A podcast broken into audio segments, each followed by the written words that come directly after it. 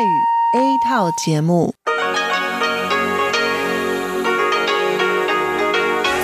ที่นี่สถานีวิทยุเรดิโอไต้หวันอินเตอร์เนชันแนล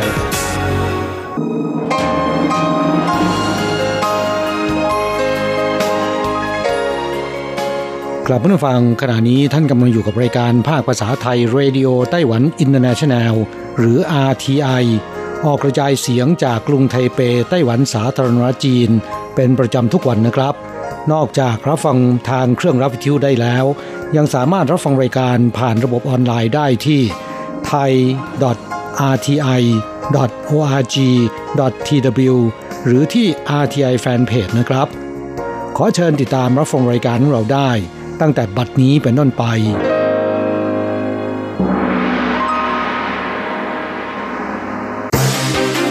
ลำดับแรก ขอเชิญติดตามรับฟัง ข่าวประจำวัน สวัสดีค่ะ คุณผู้ฟัง RTI ที่เคารพทุกท่านขอต้อนรับเข้าสู่ช่วงของข่าวประจำวัน จากสถานีวิทยุ Radio Taiwan International ในวันพฤหัสบดีที่ 24 มกราคมพุทธศักราช 2562 สำหรับช่วงแรกนะคะ เป็นข่าวไต้หวันมีดิฉันมณพรชัยวุฒิเป็นผู้รายงานค่ะ มีรายละเอียดของข่าวที่น่าสนใจดังนี้ หลายประเทศในยุโรปสนับสนุนค่านิยมประชาธิปไตยในไต้หวัน หลังจากประธานาธิบดีสีจิ้นผิง ผู้นำจีนแผ่นดินใหญ่ ได้กล่าวแสดงวิสัยทัศน์ถึงหลักการจีนเดียว และ 1 ประเทศ 2 ระบบ ล่าสุดค่ะหลายประเทศในทวีปยุโรปอาทิ สหภาพยุโรป รัฐสภายุโรป เยอรมนีนะคะ รัฐสภากลางเบลเยียม รัฐสภากลางอังกฤษ และรัฐสภาสกอตแลนด์ ก็มีการเปิดเผยแนวคิดต่อสาธารณชน ว่าให้การสนับสนุนเสรีภาพและประชาธิปไตยของไต้หวัน ในวันนี้กระทรวงการต่างประเทศไต้หวันนะคะ เปิดเผยว่ากลุ่มประเทศพันธมิตรในยุโรปมีแนวความคิดที่คล้ายคลึงกัน และเปิดเผยต่อสาธารณชน เกี่ยวกับการส่งเสริมให้ต่อต้านสิ่งที่เป็นปัจจัยอันก่อให้เกิดความไม่สงบสุขในภูมิภาค และแสดงท่าทีให้เห็นถึงมิตรภาพอันมั่นคงแน่นแฟ้นที่มีต่อไต้หวัน ดังนั้นไต้หวันก็จะขอยืนหยัดในการทำงานร่วมกับกลุ่มประเทศที่มีแนวคิดคล้ายคลึงกัน เพื่อร่วมกันปกป้องและแบ่งปันแนวทางอันดำรงไว้ซึ่งคุณค่าของประชาธิปไตย พร้อมกับร่วมมือนะคะรักษาสันติภาพความมั่นคง และความเจริญรุ่งเรืองในภูมิภาคด้วย สั่งห้ามหน่วยงานของรัฐเชื่อมต่อแพลตฟอร์มจากจีนแผ่นดินใหญ่ย้ำความปลอดภัยข้อมูลคือความมั่นคงของชาติ เพื่อป้องกันไม่ให้จีนแผ่นดินใหญ่ทำการขโมยข้อมูล ซึ่งเป็นความลับทางราชการ เมื่อไม่กี่วันที่ผ่านมาทางสภาบริหารไต้หวันสาธารณรัฐจีนนะคะ จึงได้ทำการประกาศถึงกฎเกณฑ์ในการจัดซื้อและใช้งานผลิตภัณฑ์ที่มีแหล่งการผลิตจากจีนแผ่นดินใหญ่ พร้อมกันนี้นะคะยังได้สั่งห้ามไม่ให้ภายในหน่วยงานราชการ ใช้โทรศัพท์มือถือกับคอมพิวเตอร์ทำการดาวน์โหลดข้อมูล หรือเชื่อมต่อไปยังเครือข่ายสังคมออนไลน์ที่มีแพลตฟอร์มอยู่ในจีนแผ่นดินใหญ่ด้วย ด้านนายกรัฐมนตรีซูเจินชางนะคะ กล่าวว่าทุกคนทราบดีว่าในสังคมปัจจุบัน ความปลอดภัยของข้อมูลก็คือความมั่นคงของชาติ ดังนั้นจะทำอย่างไรเพื่อรักษาความมั่นคงของชาติ ขณะที่หลายประเทศทั่วโลกกำลังต่อสู้อยู่กับปัญหานี้ ไต้หวันเองจึงไม่สามารถหลีกเลี่ยงได้ ซึ่งทุกวันนี้เราจะรู้จักแต่วิธีการเชื่อมต่อข้อมูลให้ลื่นไหลและรวดเร็วอย่างเดียวไม่ได้ แต่เราต้องรู้จักทำให้ข้อมูลเหล่านี้มีความปลอดภัย เพื่อนำมาซึ่งความมั่นคงของสังคมและประเทศชาติ เพราะฉะนั้นสิ่งที่รัฐบาลกำลังดำเนินการอยู่ พวกเราเชื่อว่าจะสามารถป้องกันปัญหาดังกล่าวได้เป็นอย่างดีเปิดตัวสถานที่ชมซากุระในไต้หวันพร้อมกิจกรรมชมซากุระยามราตรี หยุดยาวเทศกาลตรุษจีนนะคะ หากใครอยากเดินทางไปชมดอกซากุระ งานนี้อาจจะไม่ต้องเดินทางไกลไปถึงต่างประเทศ เพราะเขตเน่ยหูของกรุงไทเปได้ทำการยกต้นซากุระจำนวน 400 ต้น มาปลูกไว้บริเวณสวนสาธารณะริมของเน่ยโก้นะคะ ระยะทางยาวประมาณ 3 กิโลเมตร โดยดอกซากุระที่นำมาปลูกนะคะ ก็มีหลายสายพันธุ์สลับกันไปตลอดทาง ซึ่งในช่วงสุดสัปดาห์นี้ก็จะมีพิธีเปิดกิจกรรมฤดูการชมซากุระขึ้นอย่างเป็นทางการ โดยความพิเศษของปีนี้ค่ะคือบรรยากาศการชมซากุระยามราตรีอันเป็นประสบการณ์ใหม่นะคะ ที่ทางเทศบาลเน่ยหู ได้นำดวงไฟมาประดับประดาไว้โดยรอบต้นซากุระ ฝ่ายจัดการสวนสาธารณะเทศบาลกรุงไทเปนะคะ เปิดเผยว่าช่วงหยุดยาวเทศกาลตรุษจีนปีนี้ประชาชนนะคะ จะมีสถานที่ชมความงามของดอกซากุระเพิ่มอีกหนึ่งแห่ง ที่มีบรรยากาศลายล้อมด้วยธรรมชาติ เปิดให้ชมความงดงามของดอกซากุระทั้งกลางวันและกลางคืน และยังอยู่ไม่ไกลจากตัวเมืองมากนัก เดินทางได้สะดวกสบาย เพียงนั่งรถไฟฟ้าสายสีน้ำตาลไปลงที่สถานี BR 22 ตงหู จากนั้นนะคะ ต่อรถประจำทางค่ะสาย 281 หรือสายเน่หู Metro Bus นะคะ ไปลงที่ป้ายนันเหลียว จงเตอร์ Street Entrance นะคะ จากนั้นก็เดินต่อเข้าไปในสวนสาธารณะอีกประมาณ 200 เมตร ก็จะพบกับต้นซากุระปลูกเรียงรายอยู่ริมคลองอย่างสวยงามสายด่วนคุ้มครองแรงงาน 1955 เผย ปีที่ผ่านมาแรงงานไต้หวันมีกรณีร้องทุกข์ลดลง เพื่อให้แรงงานทั้งชาวไต้หวันและชาวต่างชาติได้รับความสะดวกสบายในการสอบถามข้อมูล หรือแจ้งเรื่องร้องทุกข์เกี่ยวกับการทำงานนะคะ ทางกระทรวงแรงงานไต้หวันจึงได้จัดตั้งสายด่วนคุ้มครองแรงงานขึ้นมา เพื่อรองรับการให้บริการกับแรงงานไต้หวันในภาษาจีนกลาง และแรงงานต่างชาติในภาษาอังกฤษ เวียดนาม อินโดนีเซียและไทย โดยในปีที่ผ่านมาค่ะพุทธศักราช 2561 มีกรณีร้องทุกข์ผ่าน1955 ทั้งหมด 3,143 รายการ ลดลงจากปีก่อนหน้านี้นะคะที่ที่มีกรณีร้องเรียนถึง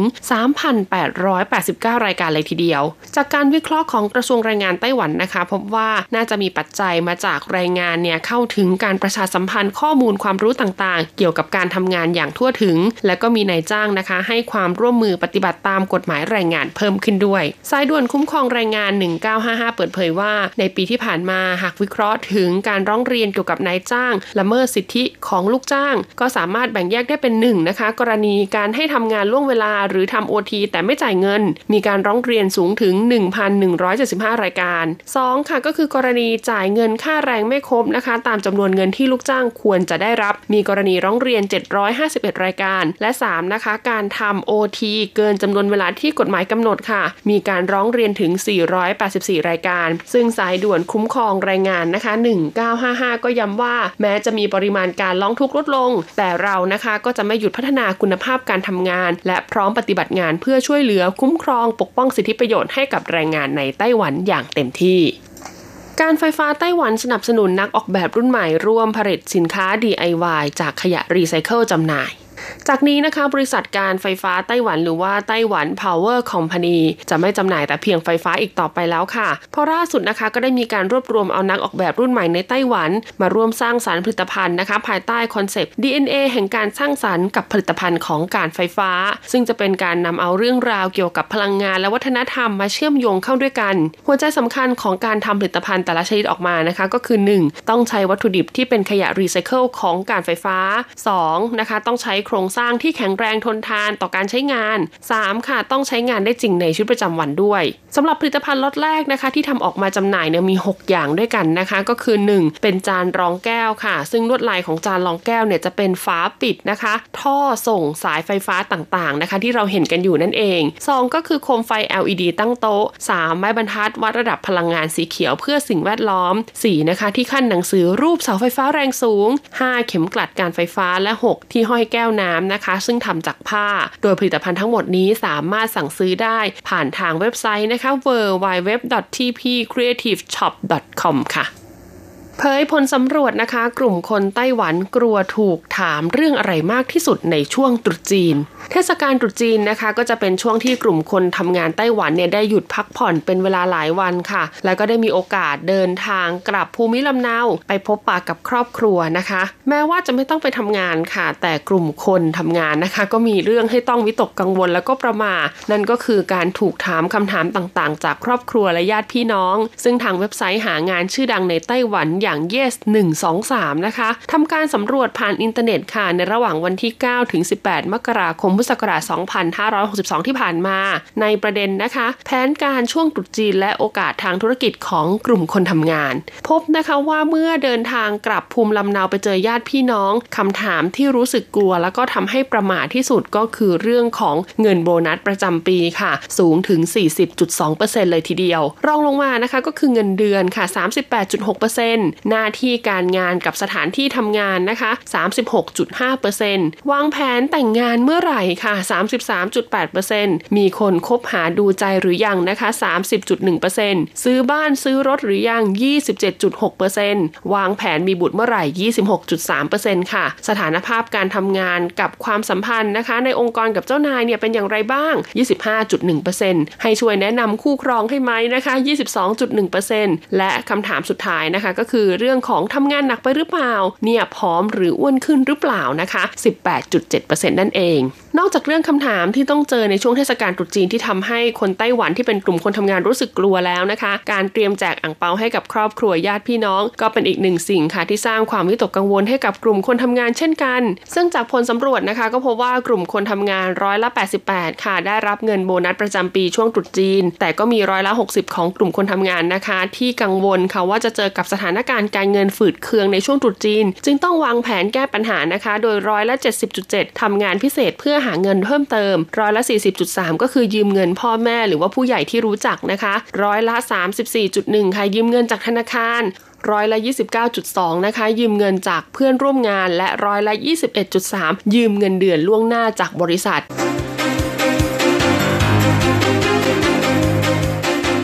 ต่อไปขอเชิญฟังข่าวต่างประเทศและข่าวจากเมืองไทยค่ะ สวัสดีค่ะคุณผู้ฟังที่เคารพ ช่วงของข่าวต่างประเทศและข่าวในเมืองไทยรายงานโดยดิฉันกัญจยากริชยาคมค่ะ ข่าวต่างประเทศสำหรับวันนี้นั้นเริ่มจากข่าว มาเลเซียเลือกสมเด็จพระราชาธิบดีพระองค์ใหม่แล้วเมื่อวันที่ 24 มกราคม สภาผู้ปกครองมาเลเซีย เลือกสมเด็จพระราชาธิบดีพระองค์ใหม่แล้ว สุลต่านอับดุลลา สุลต่านอามัดชา แห่งรัฐปาหัง พระชนมพรรษา 59 พรรษา ได้รับเลือกจากสภาผู้ปกครอง ให้ดำรงตำแหน่งสมเด็จพระราชาธิบดีคนที่ 16 ของมาเลเซีย วาระ 5 ปี เริ่มตั้งแต่วันที่ 31 มกราคม 2562การประชุมที่พระราชวังแห่งชาติมีสุลต่าน 8 รัฐจากทั้งหมด 9 รัฐเข้าร่วม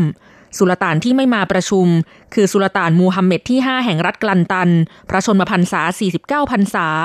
ซึ่งทรงสละตำแหน่งสมเด็จพระราชาธิบดีในวันที่ 6 มกราคม 2562 ทั้งที่เพิ่งขึ้นดำรงตำแหน่งเมื่อวันที่ 13 ธันวาคม 2559 เป็นเวลาเพียง 2 ปีจากวาระ 5 ปีหลังจากที่มีกระแสข่าวระหว่างเสด็จออกนอกประเทศ พร้อมรูปถ่ายในเดือนพฤศจิกายนที่ผ่านมา เป็นรูปพิธีอภิเษกสมรสกับอดีตมิสมอสโกวัย 25 ปี สร้างความตื่นตะลึงไปทั่วประเทศ เนื่องจากเป็นครั้งแรกที่สมเด็จพระราชาธิบดีสละตำแหน่งสำหรับสุลต่านอับดุลลา เพิ่งขึ้นเป็นผู้ปกครองรัฐปาหังเมื่อกลางเดือนมกราคมนี้ แทนพระราชบิดาที่ชราภาพ และถูกมองว่าเป็นการปูทางไปสู่การขึ้นเป็นสมเด็จพระราชาธิบดีมาเลเซียพระองค์ใหม่ เนื่องจากตามระบบหมุนเวียนตำแหน่งแล้ว สุลต่านรัฐที่จะได้ขึ้นเป็นสมเด็จพระราชาธิบดีแห่งมาเลเซีย คือรัฐปาหัง ข่าวต่อไป ผู้นำเวเนซุเอลาตัดสัมพันธ์สหรัฐ หลังทรัมป์รับรองฝ่ายค้านเป็นประธานาธิบดีเฉพาะการประธานาธิบดีนิโคลัสมาดูโร ผู้นำเวเนซุเอลา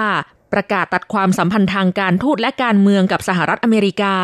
หลังจากที่ประธานาธิบดีโดนัลด์ทรัมป์ผู้นำสหรัฐ ให้การรับรองนายฮวนไกวโดผู้นำฝ่ายค้าน เป็นประธานาธิบดีเฉพาะการของเวเนซุเอลาอย่างเป็นทางการ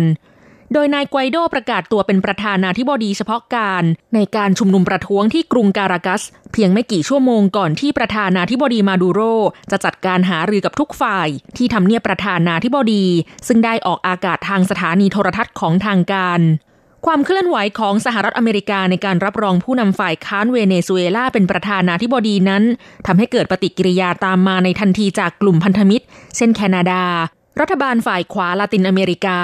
บราซิล และโคลอมเบีย ซึ่งออกแถลงการตามอย่างสหรัฐ ด้านนายไกวโดกล่าวว่า นายมาดูโรเป็นผู้นำเผด็จการ และเขาสัญญาว่าจะจัดตั้งรัฐบาลเฉพาะการ เพื่อช่วยกอบกู้เวเนซุเอลาจากภาวะเงินเฟอ้อสูงรุนแรง จนเกือบทำให้เศรษฐกิจของประเทศล่มสลายส่วนประธานาธิบดีมาดูโรกล่าวหาผู้นำฝ่ายค้านว่า พยายามก่อรัฐประหาร โดยมีสหรัฐอเมริกาหนุนหลังและชักใยอยู่เบื้องหลัง ต่อไปขอเชิญคุณผู้ฟังรับฟังข่าวในเมืองไทยค่ะ สหรัฐและสหภาพยุโรปแสดงความยินดีที่ประเทศไทยกำหนดวันเลือกตั้ง หลังจากพระราชกฤษฎีกาให้มีการเลือกตั้งสมาชิกสภาผู้แทนราษฎรเป็นการทั่วไป พุทธศักราช 2562 มีผลบังคับใช้ และคณะกรรมการการเลือกตั้งกำหนดวันเลือกตั้งในวันที่ 24 มีนาคม 2562 รัฐบาลสหรัฐอเมริกาออกแถลงการระบุว่า ในฐานะเพื่อนและพันธมิตรอันยาวนานของไทย สหรัฐอเมริกายินดีกับการประกาศการเลือกตั้ง ที่จะเกิดขึ้นในวันที่ 24 มีนาคมพุทธศักราช 2562 เราหวังว่าจะได้เห็นผลลัพธ์ที่สะท้อนถึงการอภิปรายอย่างเสรี และความต้องการของประชาชนชาวไทย รวมทั้งได้ทำงานร่วมกับรัฐบาลที่มาจากการเลือกตั้งหลังจากนี้ เพื่อสารต่องานที่มุ่งไปสู่เป้าหมายด้านสันติภาพ และความเจริญรุ่งเรืองของราชอาณาจักรไทยและภูมิภาค ด้านสาภาพยุโรประบุว่า การกำหนดวันเลือกตั้งของไทยเป็นก้าวสำคัญในการฟื้นฟูประชาธิปไตยในประเทศไทย ซึ่งการยกเลิกข้อจำกัดการดำเนินกิจกรรมทางการเมืองในเดือนที่ผ่านมานับเป็นจุดเริ่มต้นที่ดี และตั้งตารอที่จะได้เห็นการรณรงค์หาเสียงเป็นไปอย่างเปิดกว้างและสงบเรียบร้อย โดยเสรีภาพของการแสดงออกจำเป็นต่อกระบวนการทางประชาธิปไตย ต่อไปเป็นอัตราแลกเปลี่ยนประจำวันพฤหัสบดีที่ 24 มกราคม พุทธศักราช 2562 อ้างอิงจากธนาคารกรุงเทพสาขาไทเป โอนเงิน 10,000 บาทใช้เงินเหรียญไต้หวัน 9,970 เหรียญ แลกซื้อเงินสด 10,000 บาทใช้เงินเหรียญไต้หวัน 1,260 เหรียญ 1 ดอลลาร์สหรัฐใช้เงินเหรียญไต้หวัน 31.12 เหรียญแลกซื้อค่ะ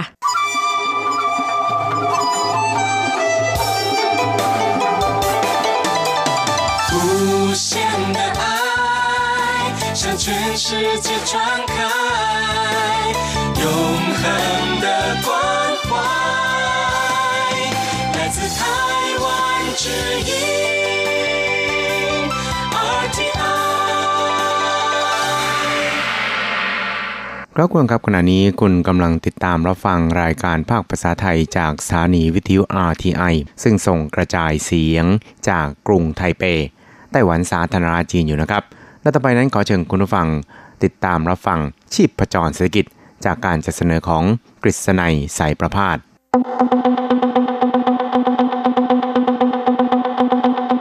เศรษฐกิจก้าวไกลประชาสุขสันต์จับชีพประจรเศรษฐกิจสู่บันไดแห่งความผาสุก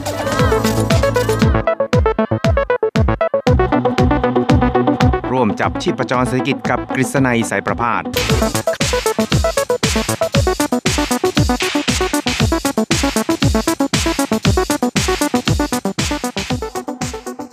สวัสดีครับคุณผู้ฟังที่รักและเคารพทุกท่านครับผมกฤษณัยสารพาดก็กลับมาพบกับคุณผู้ฟังอีกครั้งหนึ่งครับในช่วงเวลาของ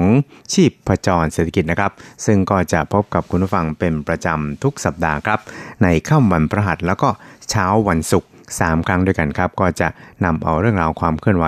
ที่น่าสนใจทางด้านเศรษฐกิจในไต้หวันในช่วงที่ผ่านมามาเล่าสู่กันฟังครับ ครับซึ่งในวันนี้นะครับเราจะนำคุณผู้ฟังไปติดตามเกี่ยวกับความพยายามของรัฐบาลไต้หวันสาธารณจีนนะครับที่จะผลักดันเกี่ยวกับ การพัฒนาอุตสาหกรรมที่เรียกกันว่าเป็นอุตสาหกรรมความคิดสร้างสรรค์นะครับ แล้วก็เป็นอุตสาหกรรมใหม่ ๆ ด้วยนะครับ ซึ่งนอกจากจะให้เงินอุดหนุนนะครับ ก็ยังมีกฎหมายในการผลักดันแล้วก็ส่งเสริมให้ ภาคการผลิตในไต้หวันนั้น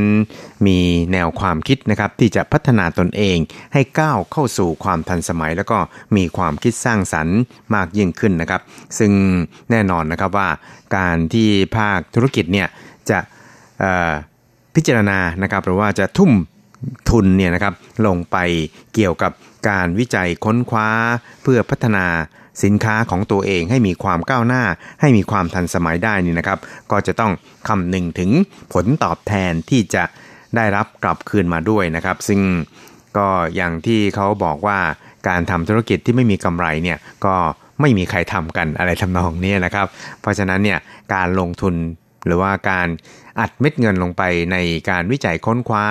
สินค้าใหม่ๆ แต่ละชิ้นเนี่ยนะครับ ก็จะต้องคิดแล้วคิดอีกครับว่าเมื่อ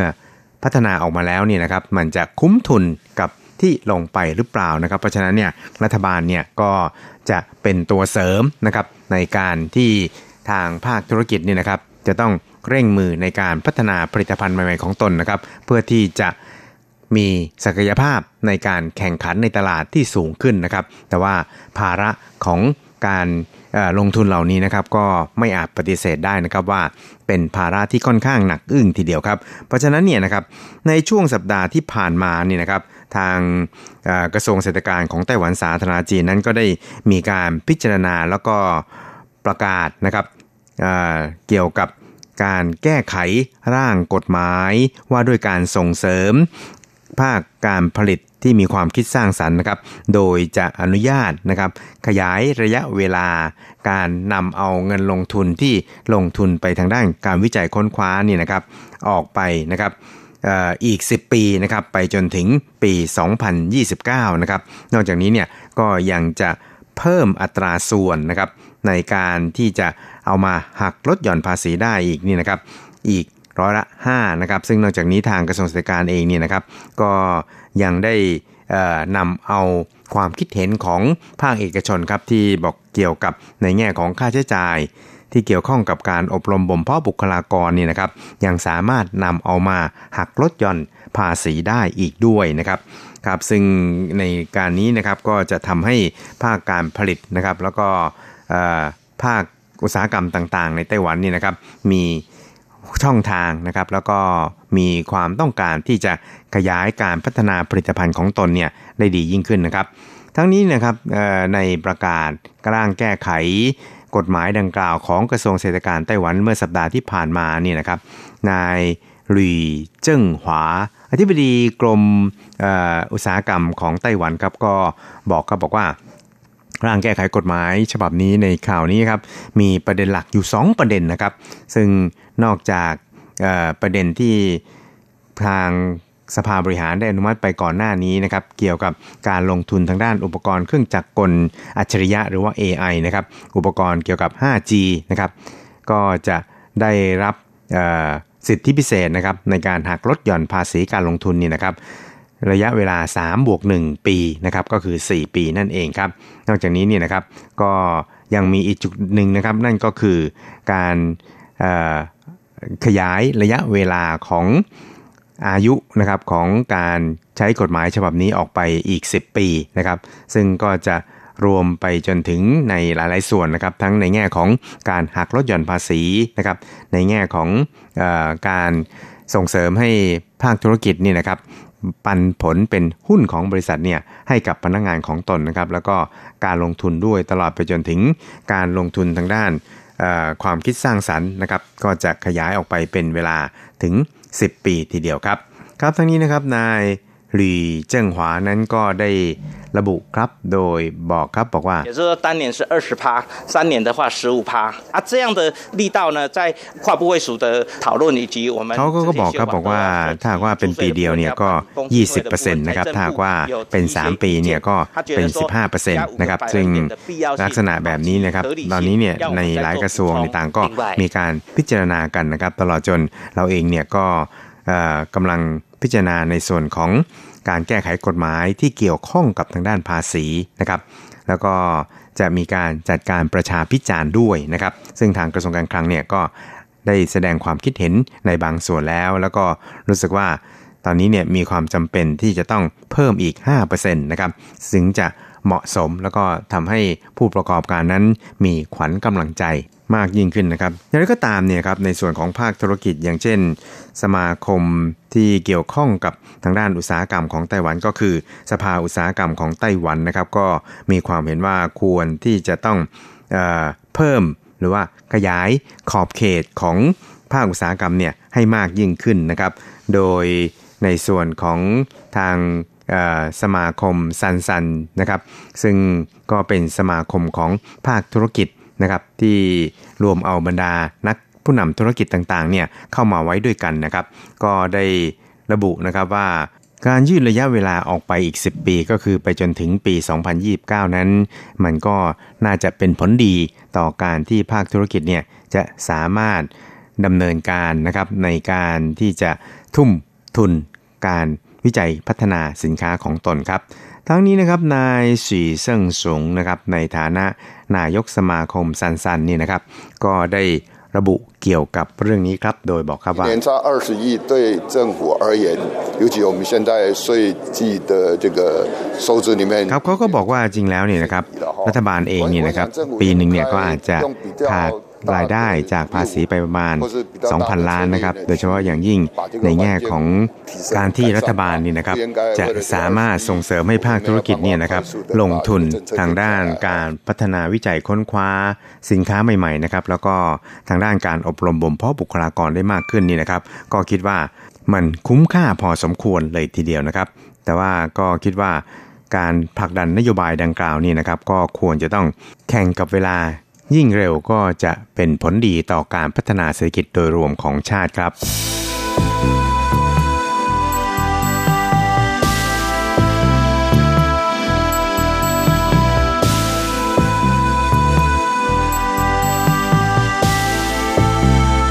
ครับอีกเรื่องหนึ่งครับเราไปดูกันที่ข่าวคราวเกี่ยวกับทางด้านในช่วงหลังเทศกาลตรุษจีนนี่นะครับ ส่วนใหญ่แล้วเนี่ยก็จะเป็นช่วงของการ เปลี่ยนงานนะครับก็คือย้ายหรือว่าหางานใหม่ที่ดีกว่าเดิมนะครับ เพราะว่าหลังตุจีนแล้วเนี่ยก็จะเป็นช่วงที่รับโบนัสกันไปแล้วนะครับ เพราะฉะนั้นเนี่ยในช่วงนี้เนี่ยก็จะเป็นช่วงที่มีการเปลี่ยนงานกันมากขึ้นนะครับ และก็มีการสำรวจครับว่าบริษัทอะไรนะครับ หรือว่าธุรกิจอะไรนะครับที่เป็นที่นิยมของบรรดาผู้ที่ต้องการจะเปลี่ยนงานนะครับ ก็ปรากฏว่า ภาคธุรกิจนะครับอย่างเช่นการรถไฟความเร็วสูงไต้หวันนะครับหรือว่าบริษัทคาเท่ Financial Holding Company นะครับตลอดไปจนถึงบริษัทยักษ์ใหญ่ทางด้านอิเล็กทรอนิกส์ในไต้หวันอย่าง TSMC เนี่ยก็เป็นที่ประทับใจนะครับของบรรดาผู้หางานใหม่นั่นเองครับครับทั้งนี้นะครับก็มีการสำรวจครับก็พบว่ามีอยู่ถึงร้อยละ91นะครับของบรรดามนุษย์เงินเดือนครับที่อยากจะเปลี่ยนงาน หลังเทศกาลตรุษจีนครับ ซึ่งก็ถือว่าเป็นตัวเลขที่สูงมากจริง ๆ ในช่วง 10 ปีที่ผ่านมานะครับ ส่วนบริษัทที่บรรดาผู้ที่จะเปลี่ยนงานเนี่ยเล็งเอาไว้เนี่ยนะครับก็อย่างที่เรียนให้ทราบครับ ไม่ว่าจะเป็นการลดไฟความเร็วสูงนะครับ ก็เรียกว่าเป็นหนึ่งในเป้าหมายของบรรดาผู้ย้ายงานนะครับ แล้วก็ในส่วนของภาคการเงินนี่นะครับคาเท่ Financial Holding Company เนี่ยก็ครองแชมป์นะครับที่เป็นพระเอกในสายตาของผู้ย้ายงานทั้งหลายครับ ส่วนทางด้านอุตสาหกรรมไฮเทคเนี่ยก็เป็นไต้หวันเซมิคอนดักเตอร์นะครับหรือว่า TSMC นั่นเองครับ ซึ่งก็เรียกได้ว่าครองแชมป์เนี่ยมาอย่างต่อเนื่องเลยทีเดียวนะครับ เพราะว่าแต่ละปีนะครับในช่วงตรุษจีนเนี่ยก็จะมีข่าวคราวของ TSMC ออกมาว่า มีผลงานหรือว่ามีการแจกโบนัสกันเท่าไหร่นะครับ โดยเฉพาะยิ่งในงานเลี้ยงฉลองตรุษจีนเนี่ยเอาอะไรมาแจกกันบ้างนะครับ ไม่ว่าจะเป็นรถยนต์รถหรูนะครับ ก็เรียกว่าเป็นที่อิจฉาตาร้อนของบรรดามนุษย์เงินเดือนอื่น ๆนะครับอย่างไรก็ดีนี่นะครับบริษัท Yes 123 ซึ่งเป็นเว็บไซต์การหางานแล้วก็จัดหางานยักษ์ใหญ่ในไต้หวันนะครับ ก็ได้พบว่าการสำรวจนี้นะครับ ก็เป็นที่น่าวิตกกังวลเหมือนกันนะครับว่า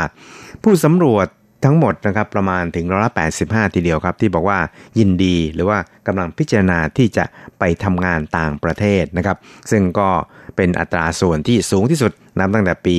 2014 ครับ เพราะฉะนั้นเนี่ยมันก็อาจจะเป็นวิกฤตของสมองไหลในไต้หวันนะครับ และเป้าหมายสำคัญนั้นก็คือไปทำงานที่สหรัฐ หรือว่าไปญี่ปุ่นตลอดไปจนถึงประเทศในอาเซียนด้วยครับ ทั้งนี้นะครับคุณหยางจงปินนะครับในฐานะโฆษกของ Yes 123เนี่ยก็บอกครับว่า台湾人才沃持续外流未来恐怕将演变成国安问题ครับก็ได้แสดงความวิตกครับว่าถ้าว่าสมองไหลเนี่ยเป็นไปอย่างต่อเนื่องนะครับ มันก็อาจจะกลายเป็นปัญหาความมั่นคงของชาติครับ แล้วก็จะเป็นปัญหาหน้าหนักอกของการขาดแคลนแรงงานในไต้หวันด้วย แล้วก็จะส่งผลกระทบต่อศักยภาพในการแข่งขันของชาติโดยรวมนะครับ ด้วยอย่างนั้นเนี่ยนะครับ เพราะฉะนั้นก็จะต้องแก้ไขปัญหาเกี่ยวกับ อัตราเงินเดือนต่ำนะครับ ตลอดไปจนถึงปัญหาวัยรุ่นเนี่ยนะครับหรือว่าเยาวชนเนี่ยอยู่ในสภาวะยากจนนะครับ แล้วก็ลดอัตราการว่างงานของคนรุ่นใหม่นะครับ ตลอดจนลดในส่วนของผลกระทบจากการที่ เรียนในสิ่งที่ไม่ได้เอาไปใช้ประโยชน์นะครับ ตลอดไปจนถึงการปรับโครงสร้างภาคการอุตสาหกรรม แล้วก็ผลักดันการยกระดับภาคการผลิตให้สูงขึ้นครับสำหรับในแง่ของนายจ้างนะครับ ก็มีนายจ้างถึงร้อยละ93 เลยทีเดียวนะครับ ที่มีแผนการจะรับพนักงงานเพิ่มนะครับโดยมีเงินเดือนขั้นต่ำเนี่ยนะครับ โดยเฉลี่ยอยู่ที่ 33,980 เหรียญไต้หวันนะครับ ก็เพิ่มขึ้นจากปีที่แล้วที่อยู่ที่ 31,873 เหรียญไต้หวัน คือเพิ่มขึ้นประมาณร้อยละ 6.6 ครับ ก็เพิ่มขึ้น 2,100 กับ 7 เหรียญไต้หวัน ซึ่งก็เป็นตัวเลขที่เพิ่มขึ้นสูงที่สุดนับตั้งแต่ปี 2009 นะครับ เพราะฉะนั้นเนี่ยนะครับนายหยางจงปินเนี่ยก็วิเคราะห์ครับบอกว่า ในช่วง 3 ปีที่ผ่านมานี่นะครับเงินเดือนสตาร์ทในไต้หวันเนี่ยก็เพิ่มขึ้นเป็นลำดับครับ เพราะฉะนั้นเนี่ยคำศพประมาทที่ว่ามนุษย์เงินเดือนเงินเดือนสตาร์ทกันที่ 22,000 หรือว่า 22K เนี่ยมันก็เรียกได้ว่าไม่หลงเหลืออยู่แล้วในปัจจุบันนะครับครับคุณครับเวลาของชีพจรเศรษฐกิจในวันนี้ก็หมดลงแต่เพียงเท่านี้นะครับ เราจะกลับมาพบกันใหม่ในสัปดาห์หน้า สวัสดีครับ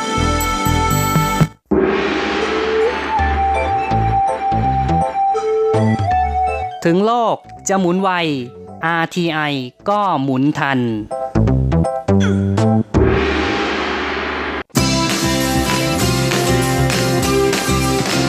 ข่าวเด็ดกีฬามัน รู้ลึกฉับไว ไม่ว่าที่ไหนในโลกกว้างกับทีระยางและเจาะลึกกีฬาโลก สวัสดีครับคุณผู้ฟังทุกท่านผมทีระยางพร้อมด้วยเจาะลึกกีฬาโลกประจำสัปดาห์นี้ก็กลับมาพบกับคุณผู้ฟังอีกแล้ว เช่นเคยเป็นประจำพร้อมข่าวกีฬาเด็ดๆ มันๆ จากทั่วโลก และสำหรับช่วงแรกของรายการวันนี้เราก็มาติดตามข่าวคราวในแวดวงกีฬาลูกขนไก่แบดมินตันกัน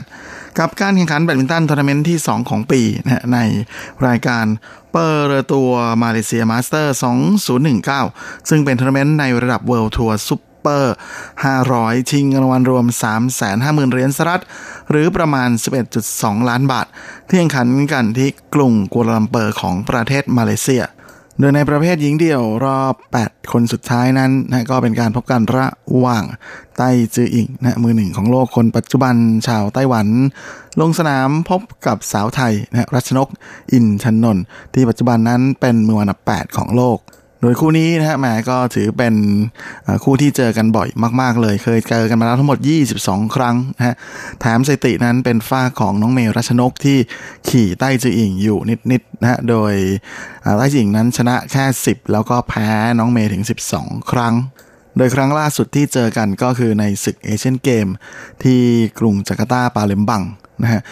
โดยในครั้งนั้นก็เป็นการแข่งขันประเภททีมหญิง ซึ่งไต้จืออิงก็แพ้น้องเมย์ไปสองเกมรวดนะด้วยสกอร์ 18 ต่อ 21 และ 18 ต่อ 21 มาเจอกันในครั้งนี้ไต้จิงก็คงจะหมายมั่นปั้นมือจะแก้มือให้ได้เหมือนกันนะโดยในช่วงแรกนั้น เธอเป็นฝ่ายที่ออกนำ11 ต่อ 10นะแล้วก็เข้าสู่ช่วงพักเบรก ซึ่งในช่วงแรกนี้ก็ยังคงเป็นอะไรที่คู่ขี้และ สูสีกันมากๆนะแต่หลังจากพักเบรกกลับมาปุ๊บก็กลายเป็นฟากของไต้จีอิงที่ฟอร์มตกไปดื้อเลยนะตีเสียเองเยอะมากทั้งในส่วนของตีออกนะฮะแล้วก็ตีติดเน็ตจนทำให้รัชนกนั้นทำได้ 9 แต้มรวดนะสุดท้ายไต้จิงก็เสียเกมแรกไป ด้วยสกอร์ 13 ต่อ 21 มาถึงเกมที่ 2 ก็ราวกับว่าสาวใต้ เธอจะเริ่มกลับมาอยู่ในฟอร์มของตัวเองมากขึ้นนะฮะจนได้โอกาสออกนำ10 ต่อ 7แต่หลังจากนั้นก็เข้าอีรอบเดิมอีกแล้วที่ใต้จิงหลุดไปดื้อๆเหมือนกันนะตีเสียเองเสียเยอะเลยทีเดียว สุดท้ายก็เลยเปิดโอกาสให้น้องเมย์นั้นทำหกแต้มรวดนะก่อนที่จะพลิกกลับมานำ ก่อนจะเร่งเข้าป้ายโดยที่ไต้จีอิงนั้น ไล่ไม่ทันนะแพ้ไปอีกในเกมที่ 2 ด้วยสกอร์ 14 ต่อ 21 ก็เป็นนั้นว่าไต้จิงแพ้น้องเมย์นะสเกมรวดตกรอบ 8 คนสุดท้ายไป ส่วนน้องเมย์นั้นก็สามารถทะลุเข้าถึงรอบชิงชนะเลิศเลยทีเดียวนะฮะโดยเธอลงสนามพบกับคาโรลินามารินนะมือวานับ 4 ของรายการ แล้วก็เป็นวานับ 4 ของโลกด้วย ดยหลังจากออกสตาร์ทนั้นเกมแรกเป็นฝ้าของรัชนกที่ไล่ทำคะแนนนำห่างตั้งแต่ช่วงต้นเกมที่ 6 ต่อ 1 ก่อนที่จะมาปิดพักเบรกได้ที่ 11 ต่อ6นะฮะพอเข้าสู่ครึ่งหลังรัชนกก็ยังคงไล่ทำคะแนนต่อเนื่องนะจนทำแต้มได้ถึง 15 ต่อ6นะฮะแล้วก็ได้โอกาสขึ้นนำที่ 19 ต่อ 6 หลังจากที่เธอทำ4แต้มรวดนะฮะลา เธอก็ปิดเกมได้สำเร็จที่ 21 ต่อ 9 ขึ้นนำไปก่อน 1 ต่อ 0 เกม เกมที่ 2 มารินก็เป็นฟากที่มาเร่งทำคะแนนพร้อมกับเร่งจังหวะเกมให้เร็วขึ้น จนได้โอกาสขึ้นนำที่ 8 ต่อ 5 แต่น้องเมย์ก็ไล่ฮึดมาตีเสมอได้ที่ 10 ต่อ 10นะก่อนจะปิดครึ่งเกมแรกได้ที่ 11 ต่อ 10 ครึ่งเกมหลังนั้นยังคงเล่นกันอย่างสูสี แต่เป็นฝ้าของรัชนกที่เล่นลูกเด็ดขาดได้ดีกว่า จนขึ้นนำที่ 15 ต่อ 3 ช่วงปลายเกมนั้น รัชนกเร่งเกมบุกแบบเต็มที่เลยนะจนได้โอกาสขึ้นนำที่ 19 ต่อ 13 อย่างไรก็ดีแหมเกมยังไม่จบ เพราะว่ามารินไม่ยอมแพ้นะฮะทำ6แต้มรวดจนตีเสมอเป็น 19 ต่อ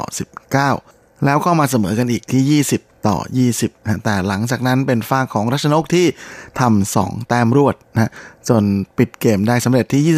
22 ต่อ 20นะเอาชนะมารินไป 2 เกมรวด คว้าแชมป์เป็นสมัยที่ 2 ได้สำเร็จนะโดยครั้งก่อนหน้าที่เธอได้แชมป์นั้น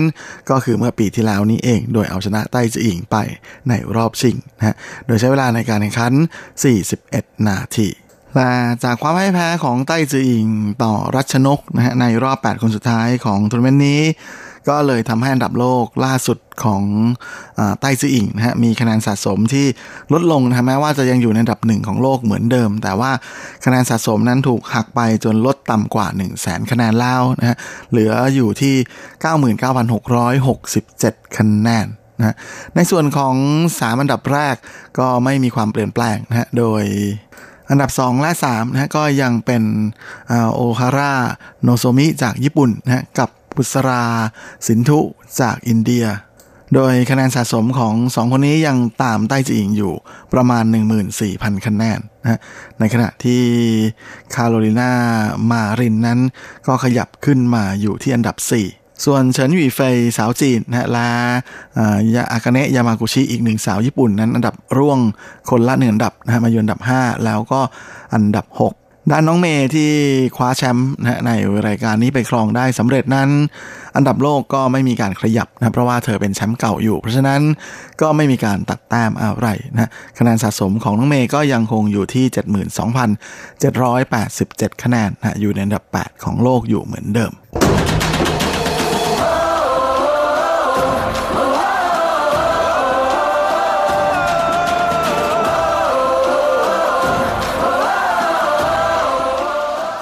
สำหรับช่วงต่อไปเราก็มาติดตามข่าวคราวในแวดวงกีฬาเทนนิสกัน กับออสเตรเลียนโอเพนนะซึ่งถือเป็นการแข่งขันในระดับแกรนด์สแลมรายการแรกของปีนี้ ที่จะชิงเงินรางวัลรวมสูงถึง 62.5 ล้านเหรียญออสเตรเลีย หรือตกประมาณ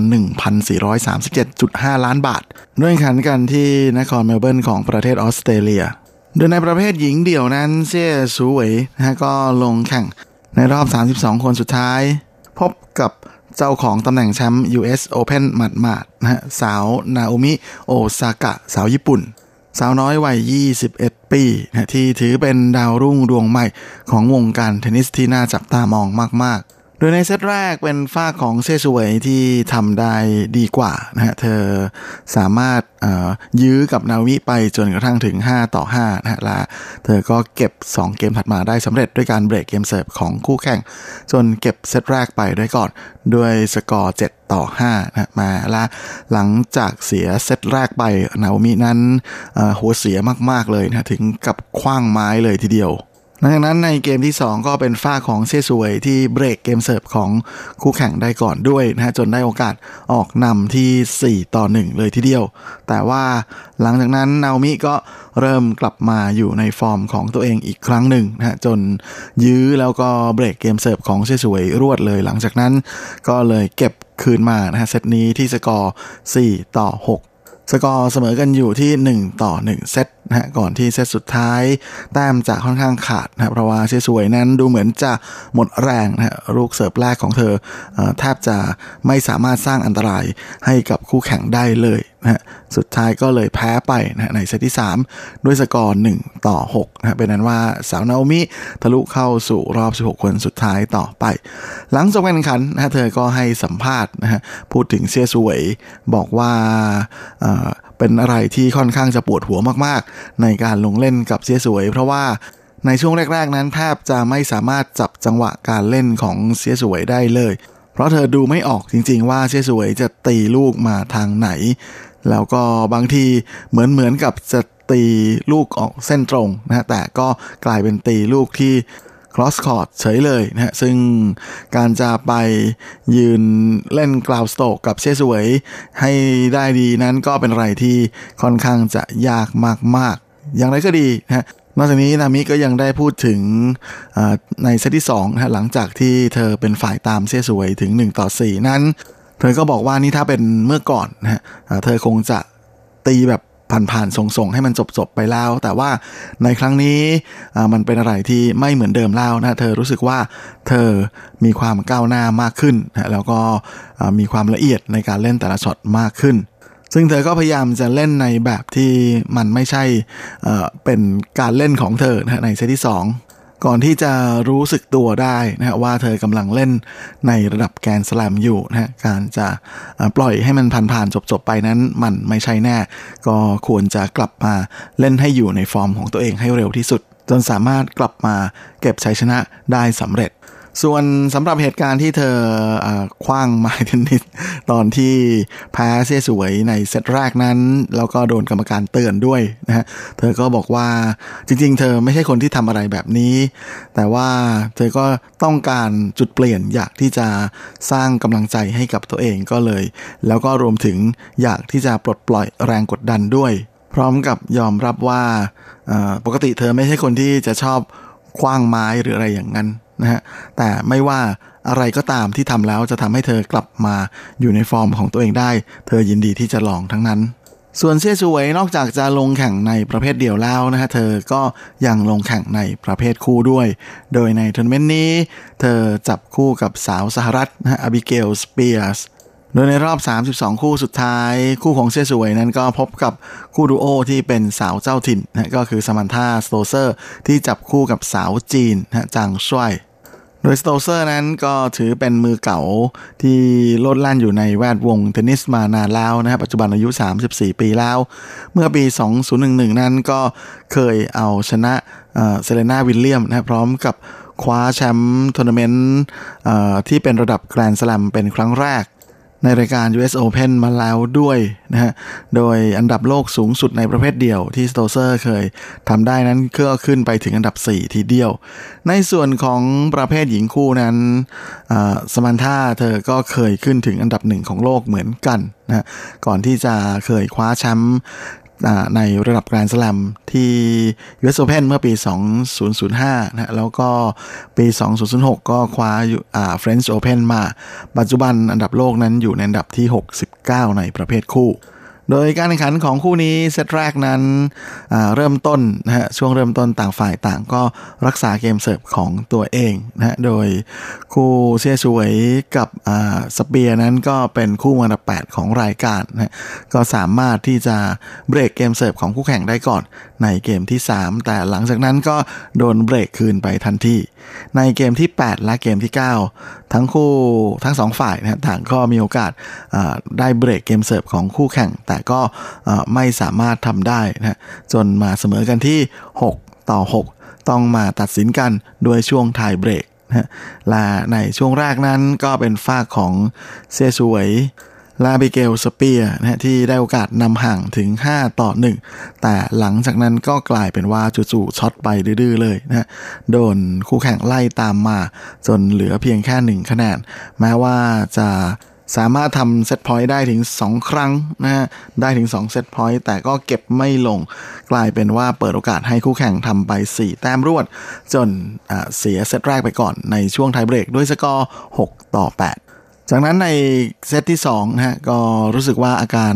ช็อกยังไม่เลิก เพราะว่าคู่ของเซียซูเวยนั้นก็เสียเกมเสิร์ฟตั้งแต่เกมแรกของเซต2เลยนะแม้ว่าจะเบรกคืนมาได้ แต่ในเกมที่ 3 ก็เกือบโดนคู่แข่งเบรกเกมเสิร์ฟไปอีก แต่หลังจากนั้นกลายเป็นว่าฝ้าของเซสวย ไม่สามารถจะเก็บเกมเสิร์ฟของตัวเองได้เลยนะฮะเสียไป 2 ครั้ง แล้วก็เอาคืนไม่ได้ด้วย สุดท้ายก็เลยแพ้ไปนะฮะในเซตที่ 2 ด้วยสกอร์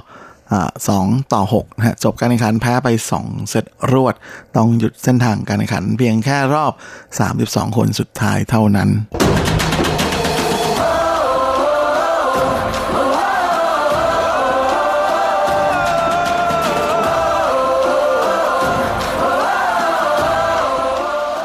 ครับและเวลาของรายการสัปดาห์นี้ก็หมดลงอีกแล้วนะฮะผมก็คงจะต้องขอตัว ขอลาไปก่อนด้วยเวลาเพียงเท่านี้เอาไว้เราค่อยกลับมาพบในครั้ง อาทิตย์หน้าเช่นเคยในวันและเวลาเดียวกันนี้ ส่วนสำหรับวันนี้ก็ขอให้พรให้คุณฟังทุกท่านโชคดี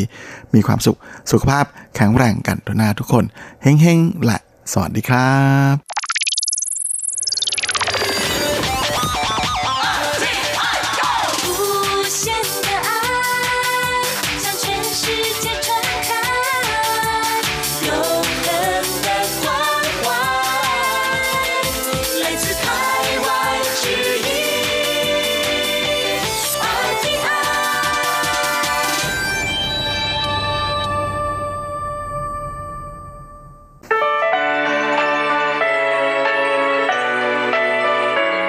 ช่วงเวลาแห่งความอร่อยกับรายการเลาะรั้วครัวไต้หวันมาแล้วครับ เราจะพาคุณเข้าครัวเปิดตำรา หาสูตรเด็ดเคล็ดลับความอร่อย แวะชิม แชะ แชร์อาหารหลากรสหลายสไตล์ในไต้หวัน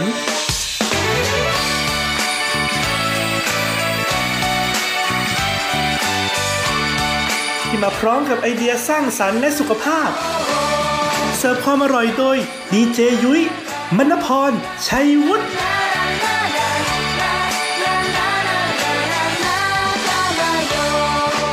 สวัสดีค่ะ คุณผู้ฟัง RTI ที่คารพทุกท่านขอต้อนรับเข้าสู่รายการเลาะรั้วครัวไต้หวันนะคะ รายการที่จะนำเสนอเรื่องราวของความอร่อยที่เกิดขึ้นในไต้หวันดำเนินรายการโดยดิฉันดีเจยุ้ยมณพรชัยวุฒิค่ะสำหรับเรื่องราวความอร่อยของเราในสัปดาห์นี้นะคะ ต้องบอกเลยว่าไม่ได้สืบเนื่องมาจากสัปดาห์ที่แล้วแล้วนะ หลังจากที่เราเปิดรายการนะคะ สัปดาห์แรก เอ้ยไม่ใช่สิสามสัปดาห์แรกของเดือนมกราคมอ่านะ ไปด้วยเรื่องราวที่เกี่ยวข้องกับขนมหวานนะคะ ที่ต้องบอกเลยว่าติด 50 อันดับของโลกอ่านะดังนั้นหากใครนะคะที่ไม่ได้ติดตามก็สามารถไปรับฟังย้อนหลังกันได้เลยค่ะ บนเว็บไซต์ที่ h t thailand h ฮ่องกงนะคะ rti.org.tw ซึ่งก่อนหน้าเนี้เว็บไซต์ของเราก็จะเป็นไทยใช่ไหม thai อันนี้เราตัด ai ทิ้งเหลือแค่ th 2 ตัวเท่านั้นอ่านะคะ แล้วก็ rti.org.tw แหมเว็บไซต์ชื่อสั้นกระชับได้ใจความขนาดนี้บอกเลยว่ากดได้ไม่ยากเลยทีเดียวนะคะ สามารถไปคลิกรับฟังย้อนหลังกันได้เลยล่ะค่ะส่วนเรื่องราวความอร่อยของเราในสัปดาห์นี้ค่ะ บอกเลยว่าก็ต้องเกี่ยวข้องกับเทศกาลที่ใกล้จะมาถึงแล้วนะคะ ซึ่งก็คือเทศกาลตรุษจีนนั่นเอง ง ซึ่งพอจะเข้าสู่ช่วงเทศกาลตรุษจีนนะคะ โอ้โห บรรยากาศไต้หวันนี่ก็จะคึกคักมาก ๆ เลยทีเดียวนะคุณผู้ฟัง เดินไปทุกที่ทุกคนทุกแห่งนะคะ ก็จะมีการประดับประดาค่ะ ด้วยต้องเรียกว่าเป็นอ็อกเซสซอรีหรือว่าเป็นสิ่งของตกแต่งสำหรับช่วงเทศกาลตรุษจีนนะคะ ไม่ว่าจะเป็นตัวหนังสือสำหรับอวยพรต่าง ๆ นะคะ รวมถึงสัญลักษณ์ของปีนักกษัตริย์ปีนี้ด้วย ซึ่งก็คือปีหมูทองนั่นเอ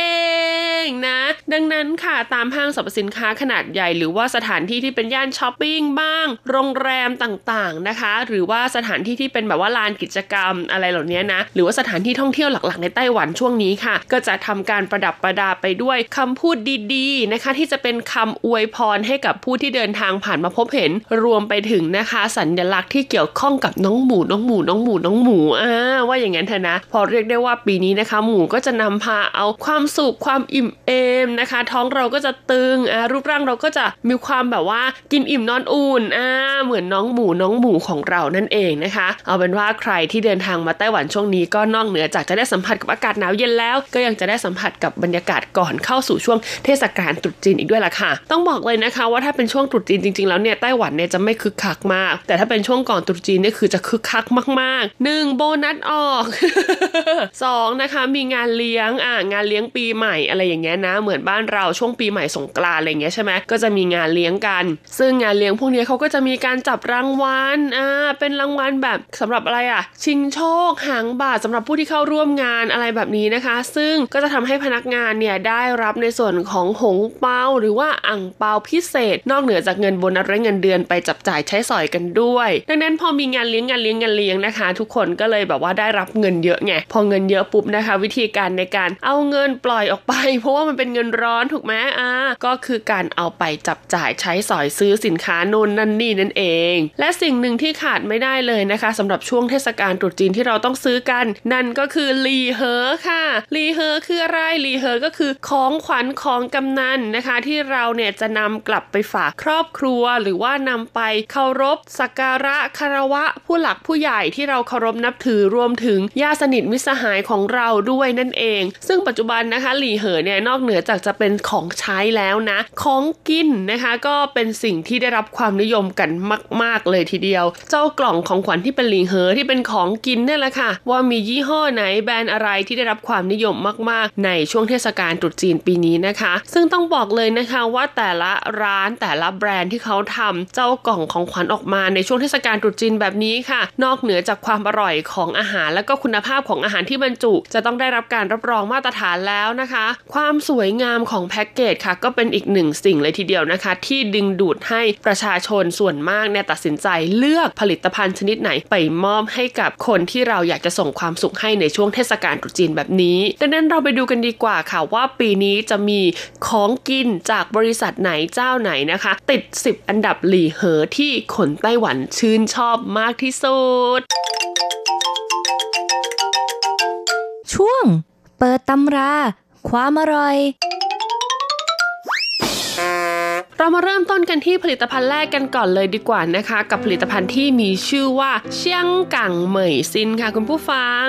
ร้านนี้นะคะต้องบอกเลยว่าเป็นร้านเก่าแก่ของเชียงกังค่ะ เชียงกังถ้าแปลเป็นภาษาไทย หรือว่าภาษานานาชาติก็คือฮ่องกงนั่นเองนะคะ ซึ่งสินค้านะคะ หรือว่าผลิตภัณฑ์ของเขาที่ได้รับความนิยมมากๆในช่วงเทศกาลตรุษจีนก็คงจะหนีไม่พ้นพวกขนมไส้ไข่เค็มต่างๆ ค่ะ เพราะว่าไข่เค็มเนี่ยถือเป็นหนึ่งในอาหารที่มีความหมายมงคลมากๆสำหรับช่วงเทศกาลตรุษจีนนะคะดังนั้นว่าจะเป็นขนมเปี๊ยะขนมไหว้พระจันทร์นะคะ หรือว่าขนมต่างๆ ในสไตล์จีนเนี่ยเขาก็จะมีการใส่ไข่เค็มลงไป แล้วก็ได้รับความนิยมมาแล้วต้องบอกเลยว่าหลายปีมากๆนะคะ ซึ่งในไต้หวันนะคะ ร้านเซียงกังเหมยซินเนี่ยเขาจะไม่มีหน้าร้านนะคะ อยู่ในไต้หวันแต่นะคะทำไมคนไต้หวันถึงรู้จักขนมยี่ห้อนี้นั่นก็เพราะว่าในช่วงตรุษจีนค่ะ มีคนไปเที่ยวฮ่องกงเยอะ แล้วก็ซื้อกลับมาเป็นของฝากให้กับญาติพี่น้องก็เลยทำให้ขนมชนิดนี้ได้รับความนิยมขึ้นมา ซึ่งต้องบอกเลยนะคะว่าได้รับความนิยมมาเป็นระยะเวลาเกิน 10 ปีแล้วด้วยนะ ซึ่งวิธีการสั่งค่ะก็มีแค่ช่องทางเดียวก็คือการสั่งผ่านออนไลน์นั่นเอง ในสมัยก่อนนะคะเขาก็เหมือนจะมีแบบเป็นพวกตัวแทนจำหน่ายอยู่ในไต้หวันแต่ก็ไม่มีหน้าร้านแหละนะ ก็คือสามารถสั่งผ่านตัวแทนได้แล้วก็จะส่งถึงหน้าบ้านคุณเลยทีเดียวนะคะ ซึ่งแพ็กเกจของเขาในแต่ละปีก็ต้องบอกเลยว่ามีความเก๋ไก๋แตกต่างกันออกไปค่ะ ปีนี้เขาเน้นแพ็กเกจเป็นสีทองนะคะ แล้วก็ด้านหน้าของแพ็กเกจเนี่ยก็ทำเป็นรูปในส่วนของดอกบัวอ่านะที่ลอยอยู่บนสายน้ำอะไรเหล่านี้นะคะ ซึ่งก็ต้องบอกเลยว่าเป็นความหมายดีๆนะคะ เป็นแพ็กเกจที่สวยงามอร่อยด้วยที่สำคัญนะสามารถมอบให้กับญาติพี่น้องในช่วงเทศกาลตรุษจีนได้นั่นเองดังนั้นหากใครเดินทางไปที่ฮ่องกงนะคะ อย่าลืมนะไปป้ากันได้กับขนมชนิดนี้ค่ะ เชียงกังเหมซิน ต่อมาอันดับที่ 9 ค่ะ คือแบรนด์ขนมที่มีชื่อว่าหงโต้สือฝูนะคะ คุณผู้ฟัง ร้านนี้ค่ะเปิดมาตั้งแต่ปี 1999 แล้วนะคะ ถามว่าอะไรคือสินค้าเด่นของร้านนี้บอกเลยว่า สินค้าเด่นของร้านนี้ก็คือการนำเอานะคะ ขนมจากเซี่ยงไฮ้ซึ่งเป็นขนมที่เขานิยมทานกันในช่วงเทศกาลตรุษจีนเรียกได้ง่ายว่า เป็นขนมมงคลนะคะ จากเซี่ยงไฮ้มาแพ็คอยู่ในกล่องรวมกันค่ะ ซึ่งแพ็กเกจกล่องของเขานะคะก็จะใช้เป็นสีแดงทั้งหมดเลยนะ แล้วก็จะมีการออกแบบกล่องในสไตล์แบบจีนโบราณเลยทีเดียวนะคะ ขนมภายในก็จะมีทั้งตังเมนะคะ มีในส่วนของพุทราจีนนะคะ แล้วก็ขนมมงคลต่างๆ ที่เขาเนี่ยนิยมเอาไว้ใช้ต้อนรับแขกกันในช่วงเทศกาลตรุษจีน แล้วก็มาแพ็ครวมกันใส่กล่องสวยงามนะคะมอบเป็นหลี่เหอค่ะ ซึ่งในไต้หวันเองเนี่ยมีหน้าร้านด้วยนะคะ แต่ปัจจุบันเนี่ยก็มีคนนิยมสั่งผ่านทางออนไลน์ด้วย เพราะว่าเขาจะส่งตรงจากเซี่ยงไฮ้หรือว่าซั่งไห่เนี่ยมาถึงไต้หวันเลยทีเดียวนะคะ ก็ต้องบอกเลยว่าแพ็กเกจเขาสวยงามมากๆนะอ่าเจ้าตัวกล่องข้างนอกเนี่ยนอกจากจะเป็นกล่องสไตล์จีนโบราณแล้วนะคะ แกะเข้าไปกล่องข้างในเล็ก ๆ ที่บรรจุขนมนะคะ รสชาติต่างๆ กันไปเนี่ยก็เป็นสีแดงด้วยนะคะ แล้วก็ทำออกมาในรูปทรงที่เป็นรูปเหมือนหกเหลี่ยมอะไรอย่างเงี้ยนะคุณผู้ฟังเพราะว่าเลข6เนี่ยถือว่าเป็นเลขอีกหนึ่งเลขที่นำโชคในช่วงเทศกาลตรุษจีนเลยทีเดียวนะคะ แล้วก็เขาก็จะเขียนชื่อแบรนด์ของเขาก็คือหงโต้สือฝูเนี่ยเป็นในตัวอักษรเหมือนเขียนผู้กันจีนอยู่ข้างหน้าด้วย บอกเลยว่าสวยงามมากๆ เหมาะมากจริง ๆ ค่ะ กับการที่เราเนี่ยจะมอบให้กับญาติผู้ใหญ่นะคะ หรือว่าคนที่เรานับถือรวมถึงญาติพี่น้องของเราในช่วงเทศกาลตรุษจีนแบบนี้ มาต่อกันที่อันดับ 8 เลยค่ะ กับขนมในแบรนด์ที่มีชื่อว่าอย่านีเคอเฮ้ย ใครเคยเห็นแบรนด์นี้หรือเปล่านะคะ แบรนด์ยานิค่าหรือว่ายานีเขอนั่นเองนะคะ แบรนด์นี้หากใครสังเกตดีๆนะคะ ตอนนี้เขามีตู้กดขนมเค้กอยู่ตรงไหน รถไฟฟ้า MRT ทั่ว กรุงไทเปเลยทีเดียวค่ะ คุณผู้ฟัง ยานีเขอเนี่ยต้องบอกเลยว่าเป็นบริษัทที่ขึ้นชื่อในเรื่องของการทำขนมในสไตล์ของยุโรป แต่เป็นรสชาติแบบไต้หวัน ก็คือว่าเขาจะนิยมทำเค้กนะคะทำคุกกี้ทำบิสกิตต่างๆออกมา ในสไตล์ที่เป็นรสชาติไต้หวัน แล้วก็มีการใช้วัตถุดิบเนี่ยที่ทำมาจากไต้หวัน โดยเฉพาะเรื่องราวของนมนะคะ บอกเลยว่านมของเขาเนี่ยเป็นนมที่นำเข้ามาจากญี่ปุ่น คือถึงแม้ว่าหน้าตาเนี่ยมันจะออกมาเป็นเค้กเป็น roll เป็นคุกกี้ก็ตามนะคะ แต่พอใช้นมที่นำเข้ามาจากญี่ปุ่นแล้วเนี่ยมันก็ทำให้รสชาติขนมของเขาเนี่ยมีความเข้มข้นมากขึ้น ดังนั้นในช่วงเทศกาลตรุษจีนแบบนี้ค่ะคุณผู้ฟังย่าหนีเคอเขาก็มีการออกเป็นแพ็กเกจในส่วนของบิสกิตนะคะ รวมถึงคุกกี้รสชาติต่างๆออกมานะไม่ว่าจะเป็นรสช็อกโกแลตนะคะ หรือว่าจะเป็นในส่วนของรสนมนะรสวานิลานะคะ เรียกได้ว่ามีประมาณ 5-6 รสชาติให้เราเลือกนะคะ ขึ้นอยู่กับว่าลักษณะกล่องของคุณเนี่ยสามารถจุเจ้าแพ็กเกจของเขาเนี่ยได้กี่กล่องนะคะ ซึ่งแพ็กเกจที่เขาออกมาต้อนรับช่วงเทศกาลตรุษจีนปีนี้นะคะเขาทำกล่องเป็นสีแดง หน้ากล่องเนี่ยทำเป็นรูปเหมือนซองจดหมายค่ะคุณผู้ฟังมีการสกรีนลายของซองจดหมายไว้ที่หน้ากล่องด้วยเป็นสไตล์ซองจดหมายแบบยุโรปนิดนึงอ่าให้เข้ากับขนมของเขานะคะ ดังนั้นเนี่ยหน้ากล่องนะคุณสามารถใช้กล่องของเขาเนี่ยเป็นกล่องไปรษณีย์นะคะ แล้วก็ส่งความสุขความอร่อยของขนมจากยาหนีเขินเนี่ยไปถึงบ้านของคนที่คุณอยากให้เขาได้รับความสุขความอร่อยได้เลยทีเดียวนะ ซึ่งแพ็กเกจข้างในนะคะก็จะเป็นกระปุกใสนะคะ แล้วก็มีการอาพันฉลากสีต่างๆ แบ่งตามประเภทของขนมที่แตกต่างกันออกไปนะคะ บอกเลยว่าน่ารักแล้วก็แบบว่าดูไฮโซโบใหญ่มากๆ เขาบอกเลยนะคะว่าเหมาะมากๆที่จะส่งของขวัญหรือว่าขนมแบบนี้ให้กับสุภาพสตรีอารวมถึงน้องๆ หนูๆ เด็กๆ ทั้งหลาย เพราะว่าแกะกันออกมาแล้วต้องร้องว้าวอย่างแน่นอนเลยทีเดียว ต่อมาในอันดับที่ 7 ค่ะ เป็นกล่องของขวัญของกำนัลจากบริษัทไทยถัง ซึ่งไทยถังเนี่ยเราอาจจะได้ยินชื่อเขากันมานานแล้วนะคะ ก็คือ Tai Sugar นั่นเอง บริษัทผลิตน้ำตาลยักษ์ใหญ่ของไต้หวันเลยทีเดียวละค่ะ ซึ่งบอกเลยนะคะว่าสินค้าของเขาเนี่ยไม่ได้มีแค่น้ำตาลเท่านั้นนะ ปัจจุบันนี้ก็คือลามไปจนถึงในส่วนของอาหารคาวแล้วเรียบร้อยนะคะ禮盒ของเขาปีนี้ต้องบอกเลยว่ามีหลากหลายรูปแบบมากๆค่ะคุณผู้ฟังแต่禮盒ที่ได้รับความนิยมมากที่สุดก็คงจะหนีไม่พ้น禮盒ที่เป็นในส่วนของหอยตลับค่ะ เป็นหอยตลับที่เป็นเหมือนแบบว่าซุปหอยตลับอะคุณผู้ฟังแล้วเขาก็มาแพ็คใส่ห่อนะคะ แล้วก็ใส่กล่องที่คุณสามารถฉีก แล้วก็เอาเข้าไมโครเวฟรับประทานได้เลย เป็นตัวใหม่ล่าสุดของไทยถังที่ออกมาในปีนี้ แล้วก็ได้รับความนิยมมากๆเลยทีเดียวนะคะ นอกเหนือจากนี้ค่ะก็ยังมีในส่วนของพวกหมูหยองต่างๆนะคะ หรือว่าหมูแผ่นหมูกรอบนะคะ ปีนี้ปีหมูด้วยแพ็กเกจข้างหน้าเนี่ยเขาก็ทำเป็นรูปสีเขียวสีแดงนะคะ บางแบบเนี่ยถ้าเป็นกล่องเล็กหน่อยก็จะมีถึง 3 สีเลยทีเดียวนะคุณผู้ฟังก็เป็นชมพูเขียวนะคะ แล้วก็เป็นเหมือนเขียวเข้มอะไรอย่างเงี้ยนะ แต่ก็จะสื่อถึงเรื่องราวที่เกี่ยวข้องกับหมูนะคะ ในรูปแบบที่เป็นการอวยพรให้กับผู้รับนะคุณผู้ฟัง ตัวกล่องของเขานะคะ ก็มีทั้งแบบที่เป็นสีฟ้า สีชมพู สีแบบว่าอาทองนะคะ หรือว่าเป็นแบบว่าลายที่แบบว่าสีสันสดใสว่าอย่างนั้นเถอะเรียกได้ว่ามีหลากหลายรูปแบบมากๆ แล้วก็นอกเหนือจากของคาวแล้วของหวานนะคะว่าจะเป็นพวกน้ำตาลหรือว่าเป็นไซรัปต่างๆเนี่ยเขาก็ยังคงมีหลีเหอออกมาจำหน่ายอยู่นะคะ ดังนั้นหากใครสนใจแล้วก็แนะนำว่าให้คลิกเข้าไปดูบนเว็บไซต์ของเขานะคะ หรือว่าเป็นเว็บไซต์ที่จำหน่ายสินค้าออนไลน์ในไต้หวันอย่างพวกโมโม PC Home เหล่านี้นะคะ ก็จะมีหลีเหอของไทยถังเนี่ยจำหน่ายอยู่ ดังนั้นค่ะด้วยความที่เขาเนี่ยเป็นเหมือนกับว่าบริษัทยักษ์ใหญ่เรื่องของการทำอาหารอีกหนึ่งเจ้าในไต้หวันนะคะ ดังนั้นการที่มีทั้งของคาวของหวานให้เราเลือกซื้อได้ในช่วงเทศกาลตรุษจีนแบบนี้ก็ดีมากๆนะ เหมือนกับว่าไปที่เดียวเนี่ยได้ทุกอย่างเลยอ่าคือคุณก็ดูว่าคนที่คุณต้องการมอบของขวัญให้เนี่ยเป็นผู้ใหญ่หรือว่าเป็นคนกลุ่มไหนวัยรุ่นหนุ่มสาวนะคะ หรือว่าเป็นครอบครัวอะไรยังไง คุณสามารถเลือกซื้อหลากหลายแบบอ่าแล้วก็สามารถเลือกของขวัญนนะคะ หรือว่าสิ่งที่เป็นของกินเนี่ยเหมาะกับคนที่คุณอยากจะให้เขาได้รับประทานด้วยนั่นเอง โดยที่เราสามารถเชื่อมั่นได้ถึงคุณภาพนะคะ แล้วก็ยังมีแพ็กเกจที่สวยงามผูผู้รับก็ดีใจอิ่มท้องเราก็อิ่มใจที่ได้ให้สิ่งดีๆ กับผู้รับด้วยนั่นเองแหละค่ะ วายหมดเวลาแล้วค่ะ คุณผู้ฟังยังเหลืออีกถึง 6 สินค้าเลยทีเดียวนะคะ ที่เป็นหลีเหอในแบบของอาหารอ่าที่คนไต้หวันเนี่ยเขายกนิ้วให้เลยนะคะ ว่าแบบว่างานดีมากๆนะ ต้องซื้อไปฝากญาติพี่น้องว่าอย่างนั้นเถอะอีก 6 อันดับจะมีอะไรบ้างนะคะ เรามาต่อกันในสัปดาห์หน้าเนาะสำหรับสัปดาห์นี้ลาไปก่อนสวัสดีค่ะฉันยืมามองจนเธอลับห่างไกลลอยฉัน 她兜勒，我真。